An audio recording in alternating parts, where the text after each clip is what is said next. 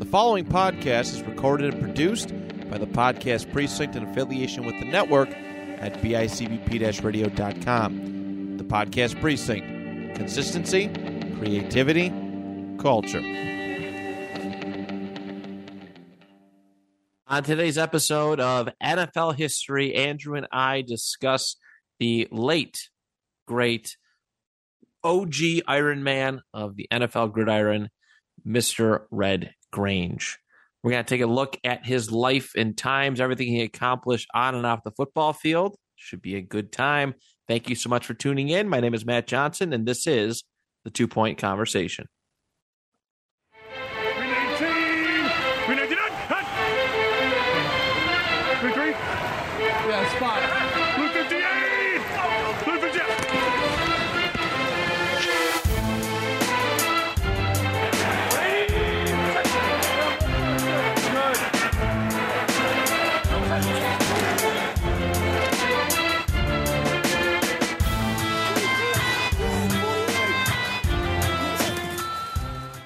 All right. What's up, buddy? How you doing? Not too bad. Not too bad. Just ate some uh Jordy Nelson's Farm Fresh Flakes. I just love that name. But no, I really didn't. But I just wanted to mention it once again. that's your that's your favorite. That's your I feel like those those shirts need um needs or those cereal boxes need shirts. Yeah, I feel like uh that needs to happen. So yeah, that was a fun episode yesterday. I had a really good time and uh a lot of people did enjoy a lot of people did enjoy all you know the the, the cereals and talking about it and whatnot. So Gotta break away from the norm. Gotta break away from the norm. Can't just be guys on ESPN yelling at each other all the time or FS1 or have a hot take. Let's have a hot take on a breakfast cereal. Exactly. Exactly. I, I prefer th- I prefer that. Um, which is fun because next week we're doing uh the starting lineups for the tier game. So that's uh the original line of like 130 Yeah. starting lineups. We're gonna do a multi-parter to, to finish off the season, which is really really fun. So I think we got three weeks. I think we got like three weeks to do it. We'll figure it out. We'll make it work. So Um, that. Yeah. No, that's a good time.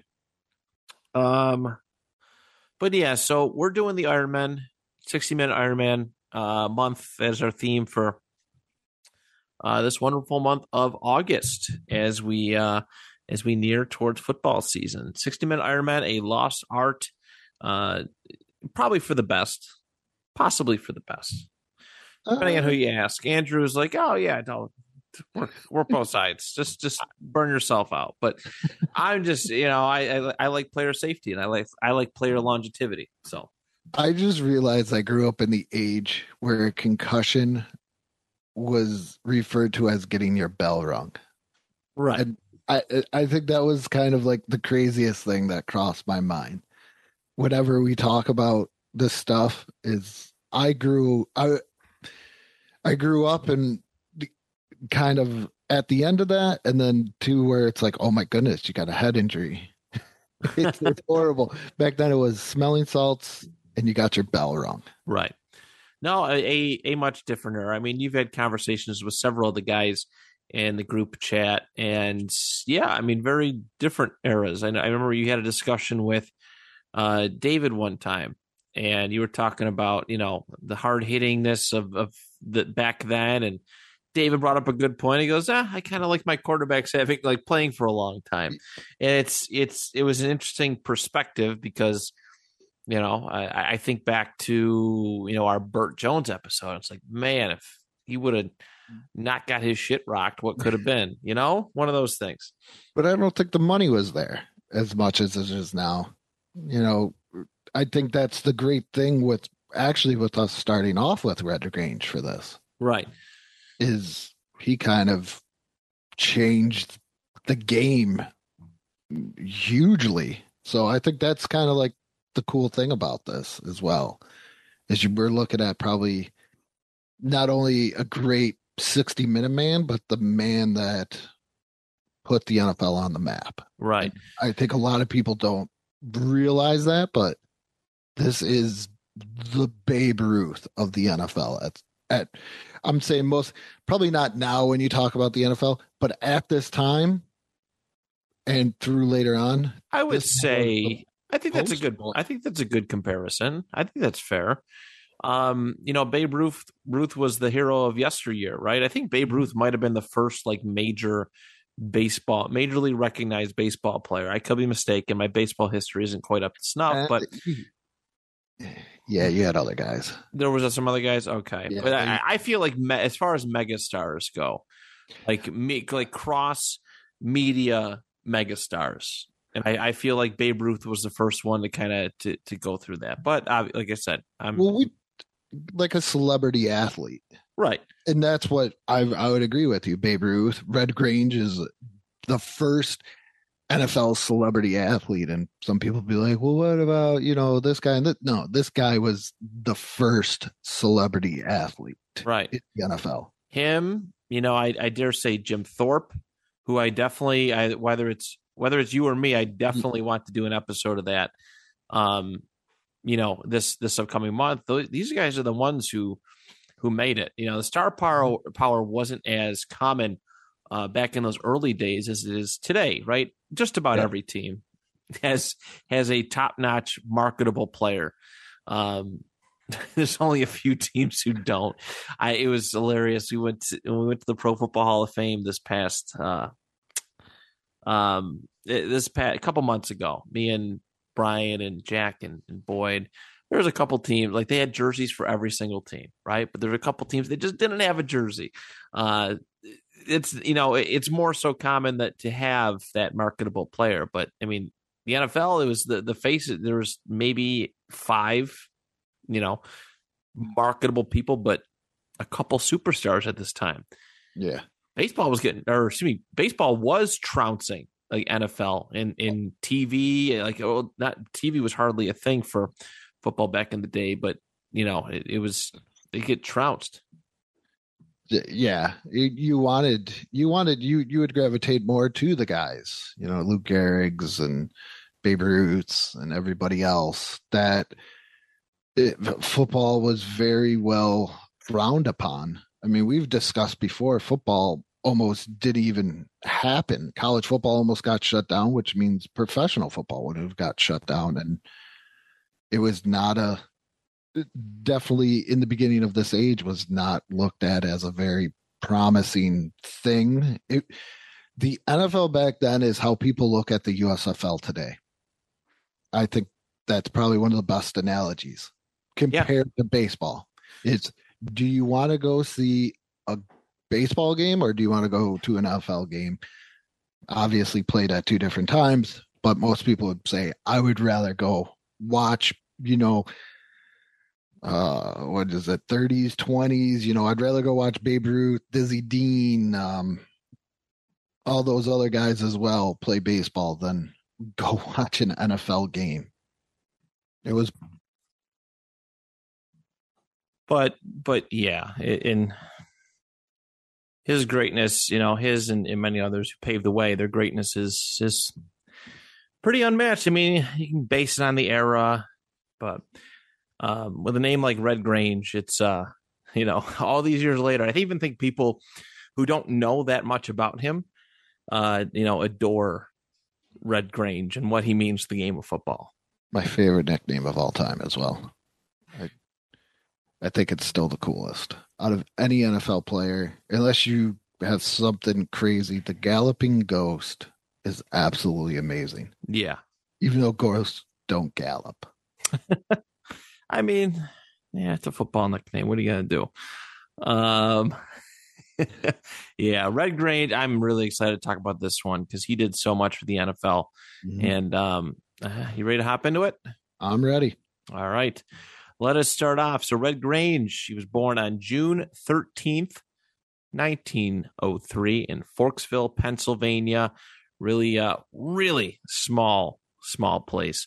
Um, he was born to his father Lyle, who uh, was actually a foreman of a bunch of lumber camps, which was a big deal there. Uh, unfortunately, his mother passed away when he was five years old, and um, because of that, the Grange family they lived with a bunch of relatives, so they grew up, you know, without a window to throw a pot of piss out of. So they were pretty uh eh, tough times, tough times, no doubt about it. But um but yeah, they eventually moved to uh Wheaton and his dad became chief of police, which is pretty cool. So, 4 years at Wheaton High School. Uh, Grange earned 16 varsity letters in football, baseball, basketball, and track. I'm actually really curious about that. I mean, I, it's a long time ago, but two of those sports are like like by today's standards, two of those sports are spring sports. So was he splitting time? Well, you know, what, what was the deal with that? He's a very mythological football player. I I I was gonna save this, but it's funny when you mention that. There's a lot of more. This is kind of like the Bo Jackson of the time as well. There's a lot of myth around him. I watched some like old newsreel that they showed of him, and they tried to say in 13 years between high school, college, and pros, he ran for 4,000 yard, 4,013 yards, averaged 8.1 yards a carry, and ran for 500 and 531 touchdowns. Jesus. So it's a very mythological thing with him. Yeah. Yeah. He's uh very, very, very accomplished. um yeah, he had 36 touchdowns in his uh as a junior. Like that's insane. And uh his senior year they won every he, he helped his team win every game except one. They lost 39 nothing to Scott High School in Toledo. Uh, but he was actually knocked out of this game and conscious for a couple days. He could hardly speak when he finally came out. That's serious. He got his bell rung. He got his bell rung. Football has uh, certainly come a long way, but yeah, I mean, this dude is great. Like state champion in 1920 in the high jump, uh, state place finisher, third and fourth place in the 100 yard dash and 220 yard dash. That's a weird number, 220 yard dash. Um, the 20s. yeah, yeah, yeah. Um, you couldn't drink, so you had to come up with weird numbers. yeah, 1921, he won state title in the long jump with the 100 yard dash, and um, you know, just very, very accomplished, very, very accomplished. He, oh wow, 70. Uh, let's see, he said that he ran the 100 yard dash in nine 9.8 seconds, which is uh, that's pretty fast. It's pretty fast, but he said it, so I don't know if it's official. Um, but he was a busy guy eh, throughout his entire life. So, like you know, Chuck ben- Bednarik, uh, Bednarik, who we're going to talk about this month, you know, is probably one of the you know more famous sixty minute men. Yeah, we talked about his you know job taking eh, or his off seasons doing concrete work. Well, Mister uh, Red Grange here toted. He was an ice toter. That's such an obsolete job. Oh, nowadays it is, but back I know, then, I don't know. It's it's like it's it's crazy for me to be like, yeah, I I made ice for a living. You know, like that was a legit job back in the day. That's crazy. I'd love to see what ice prices were. like how much did they charge for ice back in the day? I'm very very curious. I'm not gonna lie, they still do it in Iraq. Uh, that makes we were, sense. We that makes sense a, a, little bit. We were on like a morning patrol, and I actually saw people like bring wagons up to this place and get big blocks of ice. I was right. like, but uh, because it's only in this era that you would see it, but that's that's absolutely crazy. Yeah, that, it, that was a thing. It was a thing. He made thirty seven dollars and fifty cents a week which probably went pretty far back then, right? I would imagine so. What did it say? Nine, mm, so thirty-seven fifty. He was. That's that's not too bad. So about thirty-seven dollars, a little bit more $37 is equivalent to $641.14 today. That's a good pay. That's a good pay week for a part-time job. That goes far. Yeah. Um so not bad, but after he uh after he graduated from high school, he went to the University of Illinois and um, he actually had no intention originally of playing football. He uh, only wanted to do basketball and track, which I get. He was unconscious for two days because of football. I completely understand that. Um, what? He said there was too many, too many people going out for the football team. Which makes sense. I mean, kind of, sort of. Because you gotta. Uh, I didn't realize this back then until I started doing the research. There's no scholarships. Right. It's just uh, yeah. So that thirty-seven fifty paid for his college. That's how he paid for college, and he did it wasn't. So it wasn't like anybody was like, "Hey, you're this high school star like we are today. You're a five-star recruit. Come, come here, play here, and you can win a bunch of games, and we're gonna, you know, you're gonna go into the NFL, and everything else." And there was a bunch of guys, and he was like, "I can't compete with this," so they left, and Hmm. one of his friends actually kind of forced him into it because he worked the way that he got housing was he worked at a fraternity washing dishes. Hmm. So that is the big time football player. That is the big time football player. Yeah, and again, it's it's kind of wild to think that. I mean, college football was pre was way more respected than pro football too. This is something else that you know people got to understand. College football was everything. Um, basketball and track, like I can understand track because track was pretty good. You Mhm. know, uh, track was has always been a a, a big sport. And it's maybe not as mainstream now as as back then, but but basketball was growing too. Basketball was really growing too. Basketball was kind of in its infancy stage back back Yeah. back then. Um, but uh, but yeah, he obviously eventually changed his mind, and he also got a job. He modeled for local men's clothing stores. Um, he was a floor model, which was actually a big thing for Illinois uh, athletes, and he also did amateur boxing. So this dude was just.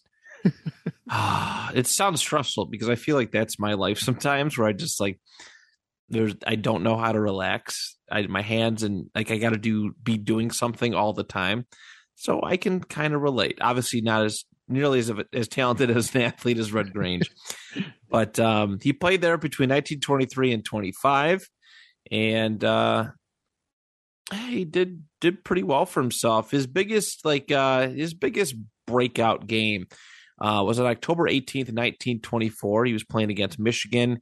They were just built a the new Memorial Stadium, um, which was uh, it was built as a memorial to. It's such a weird here. The world, you know, uh, alumni of the team who alumni of the school who had served in World War One, and um, Wolverines obviously always being a much historically much bigger school. They entered the game as favorites. Uh, they won that. They were previous national title champ. You know, won the national title the previous year. Uh, but Grange started off with a 95 yard touchdown on the opening kickoff, and he also scored three more uh, big touchdowns one from 67 yards, one from 56, and one from 44. Um, that was in the first 12 minutes of the game. Um, yeah. Yeah. Crazy. So a lot of scoring. A lot of scoring. Um, yeah, he's just he put up all all the uh all the points, all the points. This dude was a oh, workhorse at the time. But this is when he earned his uh right around the time where he earned his nickname, the the Galloping Ghost. Probably because of that game. Um, there's actually a little poem that comes from here. Right? It's it's around this time period that, that this Yeah. poem gets released. Um a streak of fire, a breath of flame, eluding all who reach and clutch, a gray ghost thrown into the game. The rival hands may never touch a rubber bounding, blasting soul whose destination is the goal. Red Grange of Illinois. Um, but yeah, he, he get this is where he got his galloping ghost nickname, and uh, and and so on and so forth. But yeah, I mean, this dude's a major star heading into 1925. Um, Huge. I mean, huge star. Cover of Time magazine. Um, so he was. That's like being an Instagram star today. It is. It is. Uh, he was approached right before the 1925 season um, by a guy by the name of C.C. Pyle, who opened, who ran a movie theater and he asked him, he goes, "How would you like to make one hundred thousand dollars, maybe a million? And like any normal person, yeah, he was like, yeah. He's like, don't don't tell anybody. And the owner eventually contacted George Halas and Edward Sternaman, who were the owners of the Chicago Bears at that time. Um, wonder when Halas outed that Edward dude. I never heard of him. Interesting. Um, but they established a professional. They got a professional contract going, and uh, they wanted to do uh, uh, they wanted to do what's called a barnstorming tour, which is really it, it's kind of like so in indie wrestling you do you know we do tours. You, you can do a tour in Canada, which is like two weeks. You can do a tour around town. Back in the day, like the NWA and stuff, those were considered tours. You'd just be nonstop wrestling and and you you you take a break. This was uh, an effort by the NFL to kind of get uh, some notoriety, Mm-hmm. and uh, they convinced them. They convinced them to uh, to do this barnstorming tour. It, it spanned 19 games over 67 days, including going down to Florida, and uh, and yeah, because he was such a big star, there was like there was a lot of interest in this. So the Bears organization, re, uh, you know, Halas, Sternman, they received 50% of the ticket gate for every single um, game that they played on this tour. And Pyle, uh, the, the the movie theater owner, as well as Red Grange, got the other half. So That's a lot of money. that's a lot of money. Um, let's see. Yeah, he he wasn't even graduated yet. That's the thing too. No, because it was like a big deal. Like his coach in college kind of got on him because of how bad the NFL was looked upon. Like I said, uh, Red Grange just even quoted himself as saying that he would have been more respected if he would have joined the Capone mob over the NFL. That's how bad it is. And his coach at Illinois told him, you know, why don't do this, don't do this. And he's told him, he said, why? You get you get paid to coach. Why can't I get paid to play? And so that was like his big thing about it. Plus, two, if somebody comes up to you and a hundred thousand dollars, maybe even a million back then, why would you not take that? Right. Oh, dude, I would do it in a heartbeat. What do you want? What do you want me to do? Yeah, no problem. Yeah, Um, I'm gone. yeah. So I mean, yeah, he wasn't even a graduate, and uh, but after that though, he was he was just so popular. He was, you know, everyone's like, oh, what are you what are you gonna do after after college? And and like you said, the NFL wasn't super popular at the time, and um, there was a, actually a petition created to convince him to run for the uh, for Congress with the Republican Party at 22 years of age, and uh, and he just like ah, not really cool with that, but um, but yeah, so he you know went through his senior year and progressed okay. They were uh, they, they lost a couple tough games at the at the beginning, but um, but Grange actually got like moved at quarterback, but he was just so you know he's just so famous and and just everything came out at once. He literally was the face of football at this time. Yeah, the Barnstorming tour was crazy. I mean, 19 games, 67 days. I think it was like 17 cities playing back to back games. And the roster for the Bears at the point was only 16 men. So there was some cases where like the team manager, like the actual water boy and stuff like that would actually have to suit up just to make up numbers. Jesus, can you imagine? That's but they they had to do it. I mean, it's one of those things you you sell somebody a ticket, and I think he actually missed a game, and people wanted their money back Yeah, because he he he missed a game because he was injured. But that's that's a lot of games in a lot of days, especially with that the the way that it is now. right. So yeah, it's it's a lot, but uh, yeah, he had a, a pretty fantastic collegiate career. Uh, He had 20 games. He ran for 3,362 yards, caught 14 passes for 253 yards, and he also, as a quarterback, completed 40 uh, passes for 575 yards. And uh, yeah, 31 touchdowns. He had nine from more than 50 yards away. And he had at least one touchdown in every game that he played, except a game against Nebraska. But three three uh, consecutive years, he was All American, and as we said, appeared on the cover of Time in October fifth, nineteen twenty five. Um, but then, yeah, he would go to the, the pros. So after the uh, 1925 Ohio State game, Red Grange, he announced his intention to, to go to the Bears. But uh, other teams obviously wanted him. And this is it, George Halas, man, what a creature. Uh, he, the Bears were super shady at that point. Super shady.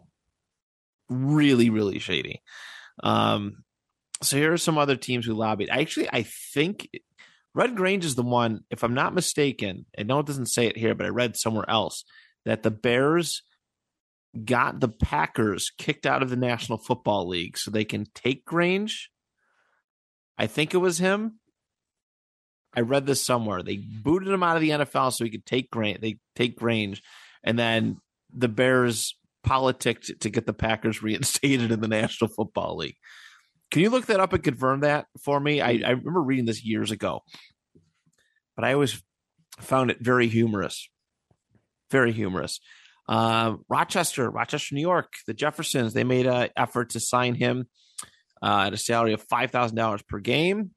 And uh, uh, that was a big, that was bad. Uh, it hurt. And actually, the Jeffersons closed because they cannot close the deal on Red Grange. He would have saved football. Isn't that crazy to think that he would have been? I mean, an hour and a half from where I I live, and but I used to live in Rochester. Red Grange would have been, it, it, but I understand it's not a big enough market. Um, the Giants offered forty thousand dollars, but uh, allegedly, but um, yeah, Grange was locked in. He was uh, locked in with the Bears. And you got to keep in mind too, this was a uh, this is a, a, a wild wild west of just anybody can get anybody. Yeah, that and just schedules and stuff. People put teams played uneven amounts of games. It was not very organized. It was organized, but not organized. Um, but yeah, so he actually like was criticized heavily for this going on and play professional football because oh man a lot of people were not like they viewed it as the lesser of, of pro football of, of football all right? Pro football was too commercialized. It just it wasn't a good quality you know of, of things. And yeah the and uh, there's a lot of people again just you know people who are not obviously red grange that would uh you know just criticize like oh this this this coach um uh, somebody from Yost uh, uh Ed, Ed Yost. Ed Yost my apologies. And he goes yeah I'd be happy to see Grange do anything except play pro football. And and legit people were trying to convince Red Grange not to go to the NFL like somebody had their, their another guy had this taxi go a different like go a different route. He goes, "Get me to you know go get me to this hotel so I can tell Red Grange not to play pro football." Like, what the heck? Um, yeah, and, and Grange kind of called him out. Like, this is obviously a much different area. This guy's name is uh, Zuppke. Um, and Grange is like, "What are you talking? About? Why can't I play pro football? Why can't I be paid to play pro football if you're receiving money as a coach?" and um, yeah, it's just a big, big back and forth thing. Just that's how. But this is again, this this alludes to how great Red Grange was. He was controversial for wanting to go to the NFL and get money, get paid to play in the NFL. Like, come on. That's that's the crazy thing. It's that they just I and it's got to be it's so hard to like look at it that way in today's perspective, like the way that we have the draft and everything else. Like draft is huge. Yeah. College football, looking at who these college football players are. I mean, the whole month of April, that's what you and Brian do. Let's look at prospects. Look at this. And not one of those big name prospects are I don't think any of them are talked out of playing football. I No, mean, they're at one point, encouraged. Kyler Murray at one point, great example, was kind of talked into playing football. Yeah.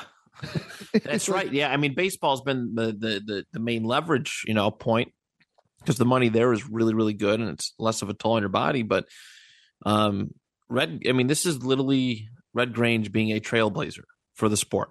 Mhm. So, um, It But- looks it Oh. looks like they were kicked out of league, but it wasn't for Red Grange. It was for something else with another. oh, it's a different player. Okay, my Yeah. apologies then. Um, so Grange hired that uh, that that theater manager, that Pyle, as his agent. He signed with the Bears, and um, yeah, he earned a salary and a share of gate receipts. So whatever the you know, this is a very wrestling thing too, but whatever you know, however many paying fans were there, he'd get a cut of it. It amounted to a hundred thousand dollars, and uh, this was wild back then. So a yearly salary. Um, back then, majority of salaries were less than a hundred dollars a game. oh, yeah. It is like amateur league type salary. Yeah, yeah, and again, I mean, for foot for that time period, inflation, all that stuff, it's not a bad living, but a hundred thousand dollars back in nineteen twenty five versus you know, and they're only playing nine games a year, so what, like nine hundred bucks compared to Red Grange's hundred thousand? yeah, Yeah, I'm sure that ruffled some feathers. Sure that ruffled some feathers. But um but yeah, so before he, he, joined with the team, um or let's say he's the last player to play both college football and the NFL in the same season, just because it was so wacky and wild. But the NFL actually they got him, and then they passed a red grange rule to forbid players from doing the same thing. So yeah, that doesn't I would love to see that today. Imagine it was just Wild West like that, Oh yeah. and then some team like needed Bryce Young. Like all of a sudden, Bryce Young just started playing for like the Houston Texans, and then all of a sudden just went back to Alabama for a little bit.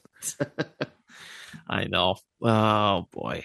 Yeah, what a I love I love hearing stuff about this. I literally don't want to do anybody. I know we don't have any like there's not too many modern 60 minute men, but I want all old NFL players this month. All old, all original. Um so Grange made his NFL debut on November 26th, uh, Thanksgiving Day of 1925, and uh, it was against the Chicago Cardinals.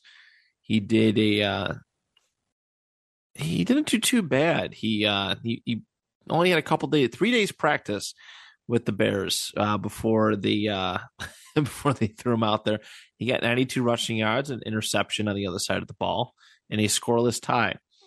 And uh pretty good payday. Crowd of 40,000 attended that game. Then the next game uh, he played in was against the Columbus Tigers, and he threw a touchdown pass and recorded 171 yards and a Bears win 14 to seven and uh and yeah december they got to hit a whole bunch of games it was literally like whatever you could sign like get games sign up for games and just play um yeah had eight games between december 2nd and 13th of that year eight games it's hard to imagine right Yeah, um, three of them were against local All Star teams. Uh, the first game was against the Donnelly All Stars in St. Louis, and Grange scored four touchdowns in a 39 6 blowout. Uh, on December 5th, he scored two touchdowns, including the game winner against the Frankford Yellow Jackets. We all love the Frankford Yellow Jackets. they are actually the Philadelphia Eagles. I really? Yeah, That's pretty cool. they're like uh how the Lions were the what are they Ports Portsmouth Spartans at one point. Yeah. Yeah, or the Chicago Bears is the Decatur Scaly Staley's. Staley's. Yep. Frankford Yellow Jackets are the Philadelphia Eagles. Hmm. I feel like I might have known that, but not really. So I relearned it. Thank you. No problem. What I'm here for. That's what you're here for. December 6th, a little bit a day after playing the Frankford Yellow Jackets um, in at the Polo Ground. 65, um, somewhere between 65 and 73,000 people showed up to watch the Bears play the Giants. But um, the Giants were in financial trouble, but all those people paid to watch Red Grange play. So in New York at the Polo Grounds, and everybody came to watch Red Grange, and he scored a touchdown on a, on a 35 yard pick six uh, to help the Bears win 19 to seven. So he actually he's uh, he saved the Giants. He's because of that attendance record, he saved the Giants franchise. There's a what if. There's a what if. What if Red Grange never went and played at uh, the Polo Grounds? What if Red Grange never even played? Yeah, it's a Do- good one. Do we even have the NFL? Hmm. Hmm. Tempting, tempting. Um. And yeah, so, uh, but he was being marketed. He just, uh, he was promoting football and themselves. Like he was, he would just go to different cities. Um, like the, the the Bears went to Washington I love this story. or went to play a Washington DC All Star team, and uh, th- his agent Pyle and Red Grange they they were like, "Nah, we're gonna stay in New York and promote ourselves," and they got a ton of endorsements. I love the one about Calvin Coolidge. He meets Calvin Coolidge is my favorite story because that's how bad the NFL was looked upon. Oh, yeah, this is good. This is So- good. Go ahead, go ahead. So they're at the White House. It's like him, George Halas, and the Bears, and they're introduced as Red Grange, George Halas, and the Chicago Bears. Calvin Coolidge shakes their hand and he says, "He says, glad to meet you. I always did like animal acts. Like that's if that tells you how low the NFL is at that point, Ah, yeah. or how how not well advertised it is." Well, Calvin Coolidge wasn't the most uh, eccentric president either, right? He had a couple interesting, interesting nicknames. A- Silent Cal. He was Silent Cal. So of course, someone who doesn't talk is going to look at football like it's barbaric. But Yeah, but could you imagine that today, though? oh no, it would never happen. If well, Well, if, yeah. somebody, if somebody, hold on, hold on a second. I I can't forget about our former presidents. oh Jesus, yeah. All right. Anyways, um, uh, but yeah, the Bears spanked Washington that game, nineteen nothing, and um, it was a it was a light game, not not a great game. Too much promoting himself. 16 rushing yards, no receiving and return yards, and he did not get a pass attempt. He threw an interception. He missed a field goal. Um, but Grange started to get injured.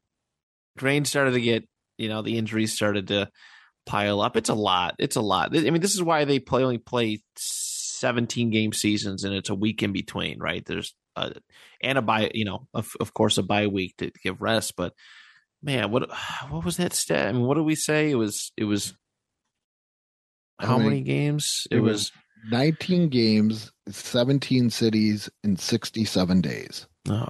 Well, there's six- that, but between that December second and thirteenth, it was eight games. Like, come on, Yeah. It was It's- some.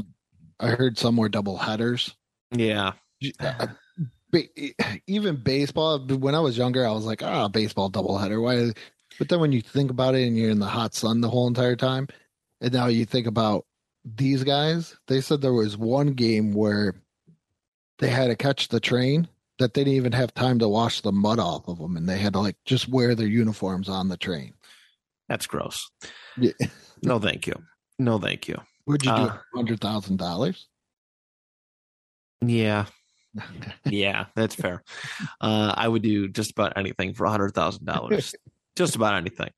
Um, but yeah, so they were still the, the Bears were still winning, but Granger started to get hurt. He uh he, hurt his left arm against the Giants, and it was swollen. Uh, the next game against the uh, the Providence Steamrollers, and uh, he's just not good. They pulled him from the game, and uh, they got a lot of the, a lot of criticism because of this because they could tell they could tell that Grange seemed less electric, right? That that his enthusiasm, his ability as a football player was just it was diminishing.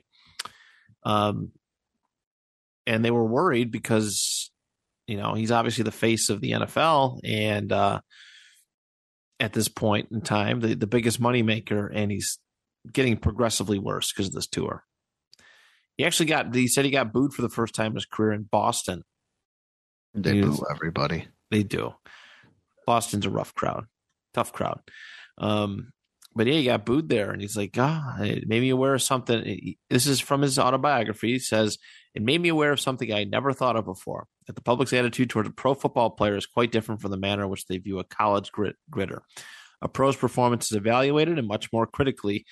Um, is evalu- evaluated much more critically, and he's less likely to be forgiven when a mistake is made. A pro must deliver, or else."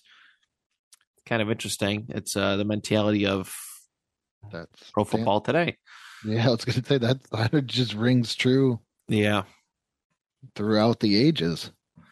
it does. Um, he actually hired a uh, a personal doctor after that last game in, in Boston, and um, man, That- just hiring certain individuals just to take care of himself because I'm sure team doctors weren't like a a, a thing back then. That's like a standard today. Almost Yeah. with some of these guys. Like what is Oh, it? you need a whole training staff, a a a, a, licensed professional training staff. Um, let's see here. Yeah, so they went to Pittsburgh. They played an All Star team there, and uh, someone told Grange not to play. They've seen his arm. He's like, "Don't play." And oh my god, there was only like 10 players on the field and Halas had to choose between two injured linemen to serve as the required 11th man. This is insane. That's that's pro football, baby. That's that's what it was. Um but Grange eventually, you know, he he he played, he made it in 12 minutes and he attempted to block a uh the block for halfback Johnny Mohardt and he suffered a torn ligament, broken blood vessel in his arm, which led to uh, artery hemorrhaging. The Bears lost that game 24 nothing. And after that they uh they canceled they canceled the game against an all-star team in Cleveland and it was a big mess cuz the uh the promoter there sued the Bears for breach of contract and Grange said he's like, no, I'll be good for the game against the Detroit Panthers. He had to miss it because the blood clot, and the Bears got spanked twenty-one nothing. So they really ran him ragged. This is like watching the Titans throw Derrick Henry out there and to rush two hundred yards every single game. It's really sad. Um, but that was one of the toughest schedules. Um, they, they lost their final game against the Giants in a nine nothing defeat, and it yeah, it was they went five, four, and one in that in that little tour. So that and they went on tour again in January. they had a January tour. not? But it started in December. It started in December, but it's a January tour.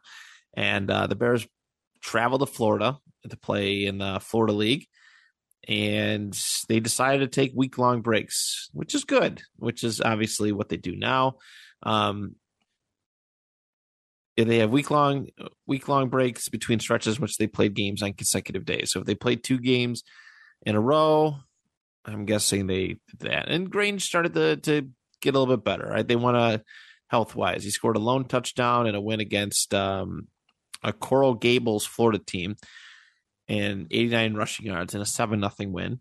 And then they played the Tampa Cardinals on January 1st, 1926 and um or roughly around then oh he got in trouble but he did good he scored a 70 yard touchdown run he helped the bears win 17 to 3 but um they got arrested for speeding prior to that and there's also a bunch of rumors about him participating in a boxing match uh boy but uh, you know, Grange had money, so Grange and Pyle, his agents uh, down in Tampa, they invested seventeen thousand dollars a piece in real estate to capitalize on the big Florida, really, you know, having a uh, growing as a state population. But um, but hurricanes kind of messed that up. Uh, the Bears played a Jacksonville team against uh, former Stanford All American Ernie Nevers. We've talked about him before. He was great too. He was really great. Seven Um, touchdowns in a game. He holds the record. I think so too. Most points too, I think, scored in a game as well. Um, Grange threw a 30 yard touchdown pass in that game. And then following a, a one week rest period, they went down to New Orleans and Granger's just crushing it. I, I, I guess I shouldn't go through every single game, but the, the, the breaks helped extend his career. Um, the Bears went eight and one on that Dece- in the late that December January tour, and um, Pyle gave Grange his last rookie paycheck, a fifty thousand dollar paycheck, and he made one hundred and twenty five thousand dollars over his rookie season. So pretty, uh. It's not bad. not too shabby, right? Um, he's like, oh, they he kept his word. Now I thought I can go on and make a million. That's what he wrote in his autobiography.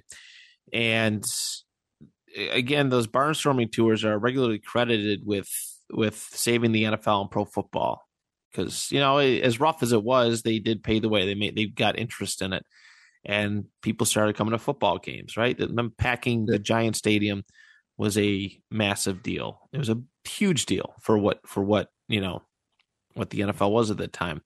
Um, I did some inflation numbers on the 125,000. okay, what's it add up to? He made 1.2 million dollars in Oh. today's money. That's it's like a I- game shot I- guys, I would take that. but it's not bad. Not not bad for back then. So his career takes a much more interesting. No, it's not bad for back then. It's not bad for now too. Um, his his career takes an interesting turn after that uh, January tour. So he uh, looked to George Halas and Dutch Sternaman. He wanted to buy an interest in the Bears. He's obviously had the money, but they're like, nope. And uh, That's George Halas. that's George Halas, and so Pyle, uh, Pyle and and and Grange, they uh, they went and attempted to form their own team, and they did for a little bit. So we we talked about the New York Yankees football team um, back in the day, and they uh, there was a whole bunch of stuff. They they they attempted to start it, and uh, they actually acquired a five year lease to play at Yankee Stadium, but there were some people who challenged it. So, um, so Grange actually went and formed his own other alternate football league, the AFL, the original AFL, American Football League, with nine teams. Um, yeah, so this is like he's as much as good as he did for the NFL, he's trying to combat it here. And they did a 10 game barnstorming tour in Texas, California, and it's a funny story. It says the only memorable part of the tour, he and his teammates were arrested in Dallas for disturbing the peace and reportedly being intoxicated. Um, the group, which the group had denied, and Grange explained the incident transpired when the team visited a hotel at 4 a.m. after being recommended the spot as a nightlife location by a local policeman. Ooh. Ah, yeah. After the players were ordered by the hotel manager to leave the lobby for the noise, the police confronted them, including throwing teammate um, That name. in a Pooley Hubert in an argument. And yes, arrested and jailed, and they were released after paying ten dollars because they had a play game in Beaumont that day. But uh, the AFL didn't last a very long time, as as could be. Uh, eh, yeah, it lasted one season, the Yankees were eventually scooped up to the the NFL. And then by October 17, 1927, oh, on October 17, 1927, the Yankees were shut out by the Bears in Chicago, ironically enough. And in that game, Grange suffered a big time knee injury. Um, oh God, yeah, Grange's cleat caught in the middle of the field and his knee twisted, and this uh, center George Trafton fell on him, and he had a torn tendon, and uh, yeah, it changed him for the rest of his career. He wasn't really able to perform um, as well as he did, and um, yeah, it was tough. It was tough. Let's see here. Yeah, like 24, he was it was kind of a wrap, but he still he still played a little bit. Um, the contract between that Pyle and Grange expired on January 1928, but uh, Grange was again he was done. So very short lived career. Um, he withdrew a stake from the Yankees, and the the New York Yankees kind of flopped after that. They shut down for financial reasons, and um, he went and played for the Bears in 1929. Oh, that's cool. He caught a tut in 1932. He caught the uh, game-winning touchdown pass from Bronco Nagurski, another great legend. Um, and 1933 championship game, Grange made a touchdown saving tackle that saved the game and title for the Bears. Bears were really, really good back in the early days. Really good. But um, The T formation was something else. it's it certainly was. But um, but yeah, he did uh, he did pretty well for himself. Like I said, very good person, modest person, um, as many would say, and uh, he just follows instincts with everything. And he actually ended up coaching for the Bears. Um, George Halas wanted to be the head coach, but he declined. Uh, he just wanted to be a position coach, so he did backfield. He remained with the team uh, until 1937. So that's really his playing career in a nutshell. He, uh, you know, some other side stuff. He got into acting. Yeah. Morning, a, a, film serial that Yeah. was that's huge. That's like having your own TV show back then. For sure. So this is something I, I mean, I never realized. I always thought Jim Brown was one of the first ones to do it, but um, Grange could uh, he could draw a crowd. He has several films uh, to his credit. He did a 12 part serial series, The Galloping Ghost, in 31. He did his own stunts, including vehicle chases and fight scenes. So that's pretty cool. That's Um, that's quite a bit. it's not bad. Yeah, he he after that he he stayed around it though. He um motivational speaking, sports announcer. He called Bears games for CBS in the 1950s. And uh yeah, eventually he passed away in 1991. Of it, you know, I think of older age. I don't think it was anything really um you know, nothing like just happened, but yeah. He lived a good life. Lived a good life. He died at 87. So Yeah. So not too shit. Oh, it was see, Parkinson's. My fault. Parkinson's kind of sped it along, but a long life regardless. Um, but yeah, he, you know, big time star, big time star, and helped pay the way for the NFL to be what it is today. So oh, he's also the first football player to appear on a box of Wheaties in 1935. that's cool as shit. cool. Yeah, he had some other, you know, really nice honors too. He was the uh, first person other than a referee to toss the coin at a Super Bowl. He did that uh, January 15th, 1978. But uh, there's a lot. There's a lot to his career. We read through a lot. Um, but yeah, one of the early pioneers. And uh, I, I wish a lot of people knew, I wish people knew a lot more about him than just his name because he uh, if if the NFL I mean the NFL teams were dropping out in the 1920s and 30s like nothing and he helped popularize it as best as he could. I mean look at everywhere he went he drew a crowd. So Babe Ruth at the time of football. absolutely.